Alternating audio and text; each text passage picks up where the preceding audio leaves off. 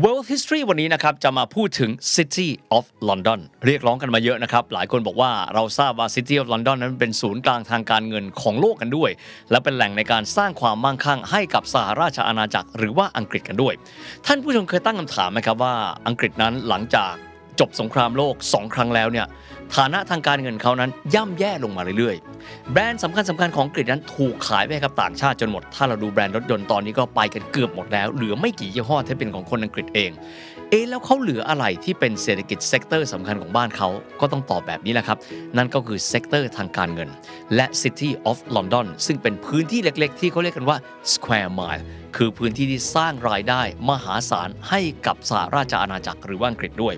World History วันนี้จะมาเล่าให้ฟังนะครับว่าที่มาที่ไปของ City of London นั้น เป็นอย่างไรกันบ้าง และทำไมเขาถึงสามารถที่จะดึงดูดเม็ดเงินมหาศาลของโลกทั้งใบนี้ได้กันด้วยนะครับ The Standard Podcast. Eye opening for your ears. World History ประวัติศาสตร์ว่าในเรื่องความมั่งคั่ง และเบื้องลึกเบื้องหลังในแวดวงเศรษฐกิจ การลงทุน ให้รู้ลึก รู้รอบ เข้าใจไปกว่าที่เคยเข้าใจมาก่อน สวัสดีครับ ผมวิทย์สิทธิเวคิน และนี่คือ World History Podcast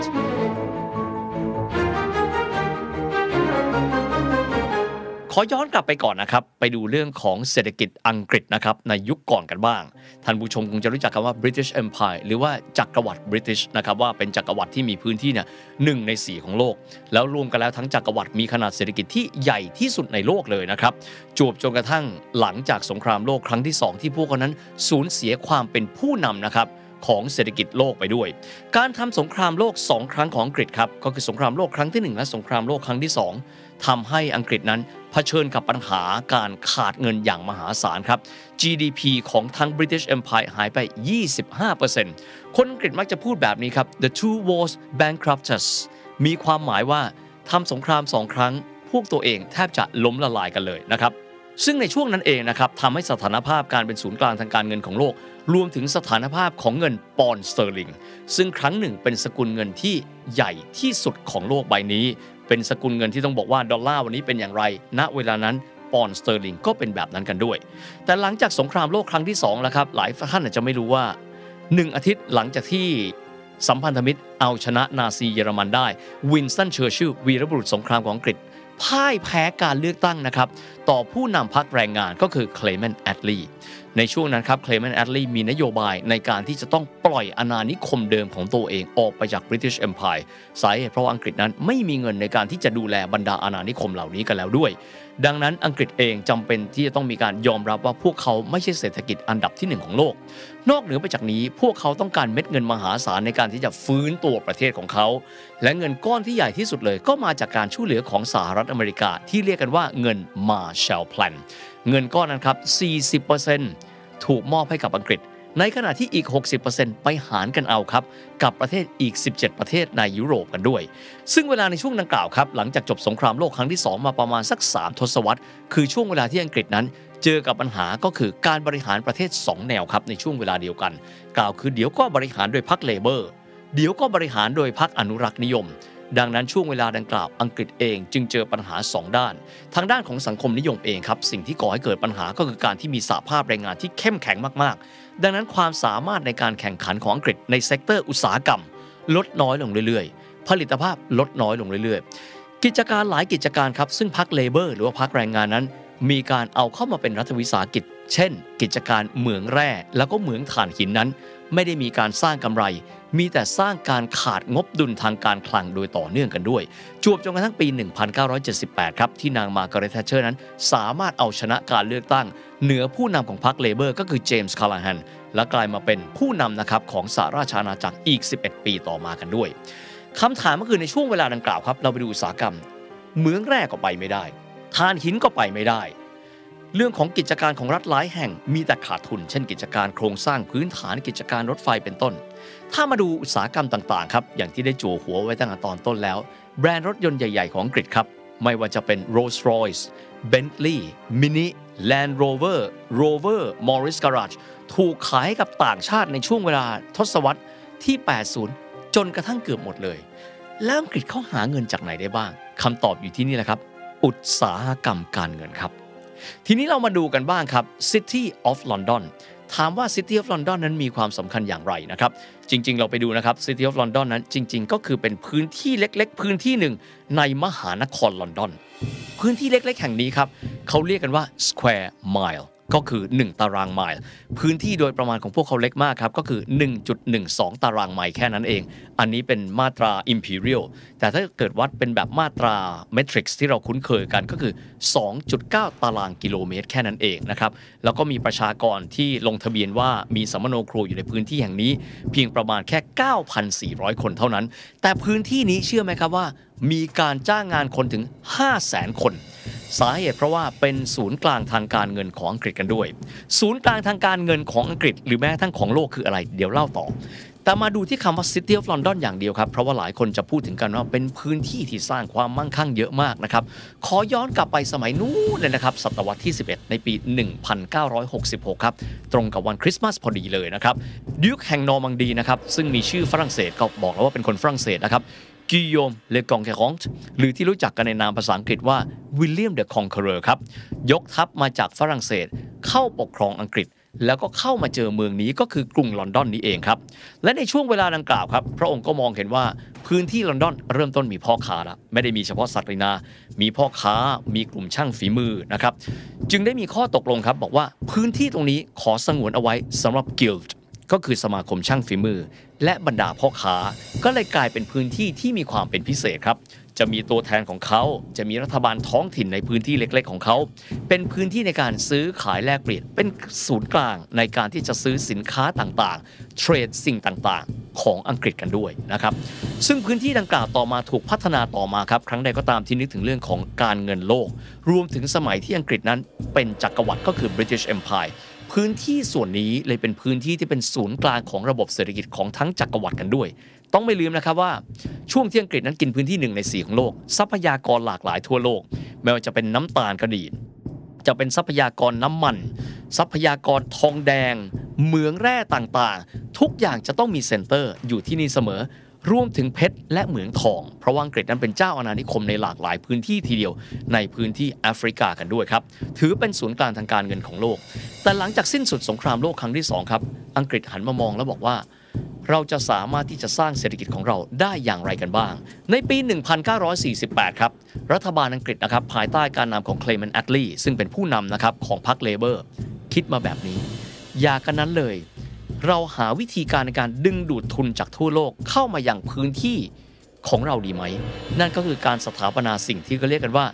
Euro Dollar Market แปลว่าอะไรครับ อังกฤษใช้เงินปอนถูกไหมครับ แต่ถ้าเกิดว่าใครก็ตามที่อยากที่จะมีการลงทุนด้วยการใช้วานิธนกิจของอังกฤษ หรือธนาคารเพื่อการลงทุนของอังกฤษ ท่านไม่จำเป็นที่ต้องแลกเปลี่ยนเงินเป็นสกุลเงินปอนด์เราสามารถที่จะบริหารเงินของท่านได้ ด้วยการใช้เงินดอลลาร์แต่เพียงอย่างเดียว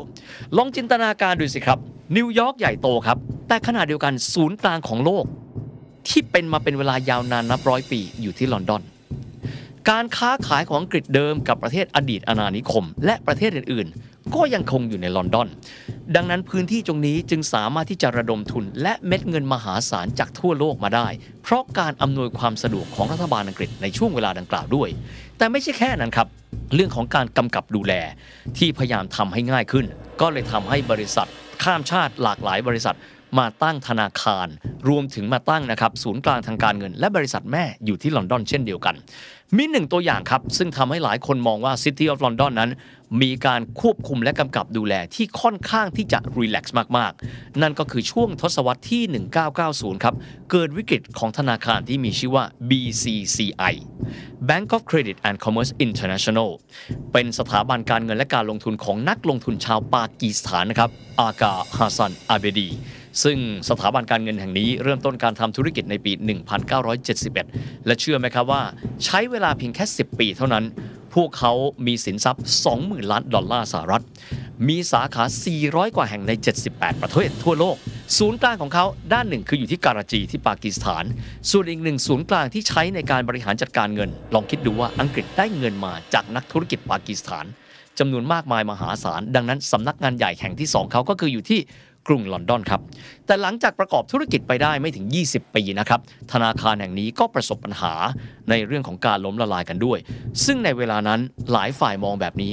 การกำกับดูแลที่รีแลกซ์มากๆเลย ของผู้กำกับดูแลของอังกฤษนี่เอง เป็นหนึ่งในตัวที่ช่วยดึงดูดเม็ดเงินมหาศาลจากวานิธนกิจ และนักลงทุนจากทั่วโลก ให้เอาความมั่งคั่งของพวกเขามากองเอาไว้ที่ City of London นั่นเองนะครับ ซึ่งในส่วนนี้นะครับนโยบายในการที่จะเปิดให้กับบริษัทต่างๆ วานิธนกิจเข้ามาตั้งนี้เนี่ยทำให้ตลาดทุนในลอนดอนนั้นเติบโตมหาศาล 4 เท่าตัวนะครับในปี 1986 ครับก็เป็นช่วงตรงกลางของนางมาร์กาเร็ตแทชเชอร์ตอนนั้นตลาดหุ้นของลอนดอนนะครับอยู่ที่ประมาณ 500 ล้านปอนด์ จากนั้นเพียงแค่ 9 ปีในปี 1995 นะครับ ก็คือปีสุดท้ายของจอห์นเมเจอร์ ตอนนั้นตลาดหุ้นลอนดอนปรับตัวขึ้นถึง 4 เท่าตัวภายในเวลาเพียงแค่ 9 ปีเท่านั้นเองนะครับ นอกเหนือไปจากวาณิชธนกิจมากมาย ลอนดอนครับ โดยเฉพาะอย่างยิ่งเลยในพื้นที่ City of London เป็นพื้นที่ที่บรรดา Family Office เข้ามาตั้งสำนักงานของตัวเองอยู่ที่นั่น Family Office คืออะไร ก็คือสำนักงานในการบริหารเงินครับ ของบรรดาครอบครัวอภิมหาเศรษฐีจากทั่วโลก ที่เข้าไปเพื่อที่จะบริหารเงินของพวกเขา บริหารความมั่งคั่ง จัดการเรื่องของการลงทุนในลอนดอนจำนวนของ Family Office ในลอนดอนนั้น ถือได้ว่ามีจำนวนนะครับ เยอะที่สุดในโลก หรือแม้กระทั่งเหนือกว่าที่นิวยอร์กก็ตามแต่กันด้วยอังกฤษเองครับได้มีความตระหนักถึงความสำคัญของเงินที่จะมีการไหลเข้าจากบรรดานักลงทุน และในปี 1994 อันนี้ภายใต้การบริหารของผู้นำของพรรค Conservative ก็คือนายจอห์นเมเจอร์ มีนโยบายที่มีชื่อว่า Tier 1 Visa หรือหลายคนมีชื่อเล่นเขาเรียกกันว่า Golden Visa แปลว่าอะไรครับ ใครก็ตามที่เอาเงิน 2 ล้านปอนด์เข้าไปลงทุนในวานิธนกิจ หรือว่า Family Office ที่ลอนดอน ครอบครัวนั้น และบุคคลที่เอาเงินมาลงทุนนั้น จะสามารถได้สถานภาพของผู้อยู่อาศัยหรือ residence ของสหราชอาณาจักร สามารถเข้านอกออกในสหราชอาณาจักรกันได้ ด้วยเงิน 2 ล้านปอนด์ลองจินตนาการดูครับว่าใครก็ตามที่เป็นคนเศรษฐีมั่งคั่ง ย่อมจะต้องนึกถึงลอนดอนในฐานะที่เป็นอีกหนึ่งส่วนที่พวกเขาไปใช้ชีวิต นโยบายนี้สามารถดึงเม็ดเงินจำนวนมากมายจากทั่วโลก ให้เข้าไปอยู่ในระบบเศรษฐกิจของอังกฤษได้อย่างง่ายดายกันด้วยครับ และต้องไม่ลืมนะครับว่าในช่วงเวลาประมาณปลายทศวรรษที่ 80 ถึงต้น 90 นั้น มีอภิมหาเศรษฐีเกิดขึ้นในประเทศประเทศหนึ่ง นั่นก็คือรัสเซีย ที่เรารู้จักกันในนามของโอลิการ์ซึ่งรวยกันไม่ใช่หลักร้อยล้าน ไม่ใช่หลักพันล้าน บางคนเป็นหลักหมื่นล้านบุคกลุ่มบุคคลเหล่านี้โอลิการ์ได้มีการนำเอาเงินลงทุนเหล่านี้ออกมาจากรัสเซีย และเอาไปไว้ พื่อเป็นการลงทุนที่ลอนดอน จนกระทั่งลอนดอนมีชื่อใหม่ครับว่า Moscow on Thames หรือว่า London Grad เพราะเป็นพื้นที่ที่นักลงทุนชาวรัสเซีย ซึ่งเป็นเศรษฐีใหม่ของโลกนั้น เอาเงินของพวกเขาเอาไปไว้ที่นั่น จากเดิมถ้าในอดีต ทราบไหมครับว่าเศรษฐีเอาเงินไปไว้ที่ไหน ก็คือที่สวิตเซอร์แลนด์แต่ว่าหลังจากนั้นอังกฤษสามารถที่จะดึงเม็ดเงินในการลงทุน เงินออม เงินลงทุนในผลิตภัณฑ์การลงทุนมากมายเอาไว้ ที่ City of London แห่งนี้นั่นเองครับ แต่ว่านอกเหนือไปจากนี้ หากว่าใครก็ตามเราลองไปดู list นะครับ ของ tax haven หรือพื้นที่ที่บรรดาบริษัทยักษ์ใหญ่ มหาเศรษฐีทั่วโลกนั้นนะครับ เอาเงินเข้าไปไว้ในนั้นเพื่อที่จะไม่ต้องจ่ายภาษีในอัตราเต็มที่ประเทศของตัวเองนะครับจะพบนะครับว่าจำนวนของ tax haven ส่วนหนึ่งเลย ชื่อที่เราคุ้นเคยกัน เช่น Cayman Island British Virgin Island Jersey Island Bahamas Guernsey Isles of Man Gibraltar Seychelles มีสิ่งหนึ่งที่เหมือนกันครับ นั่นก็คือ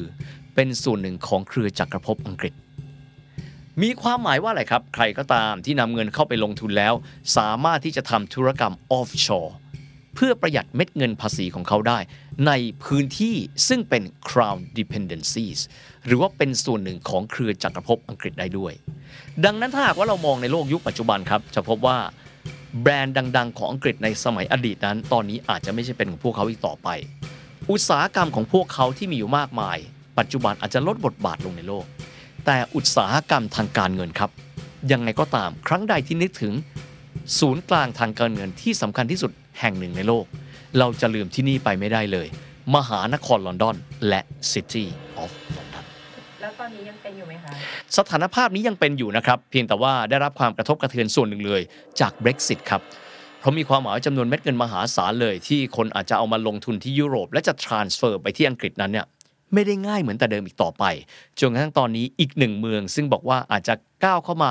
หาญท้าชิงกับลอนดอนในฐานะที่เป็นศูนย์กลางนะครับของการเงินนั่นก็คืออัมสเตอร์ดัมซึ่งก็เป็นเมืองใหญ่แห่งหนึ่งนะครับของเนเธอร์แลนด์ซึ่งในเวลานี้เราจะเห็นนะครับว่าเขาจะมีบริษัทใหญ่ ๆ หลายบริษัทเลย ที่ไปตั้งสำนักงานใหญ่ของเขาที่เนเธอร์แลนด์เช่นดูง่ายๆนะครับ FCA Fiat Chrysler Automobile ซึ่งเป็นการร่วมทุนกันนะครับของ Chrysler กับ Fiat ของอิตาลีสำนักงานใหญ่ก็อยู่ที่อัมสเตอร์ดัมครับอย่างนี้เรียกฟอกเงินได้ไหมคะ City of London คงไม่ได้ฟอกหรอกครับ เรียกว่าเป็นแหล่งครอบคลุมแหล่งที่รวมความมั่งคั่งเอาไว้นะครับ แล้วก็ส่วนที่ใครจะบริหารภาษี เรียกว่าบริหารภาษีแล้วกัน ใครที่อยากบริหารภาษีก็สามารถทำธุรกรรมออฟชอร์กันได้ The Standard Podcast, the eye opening experience for your ears.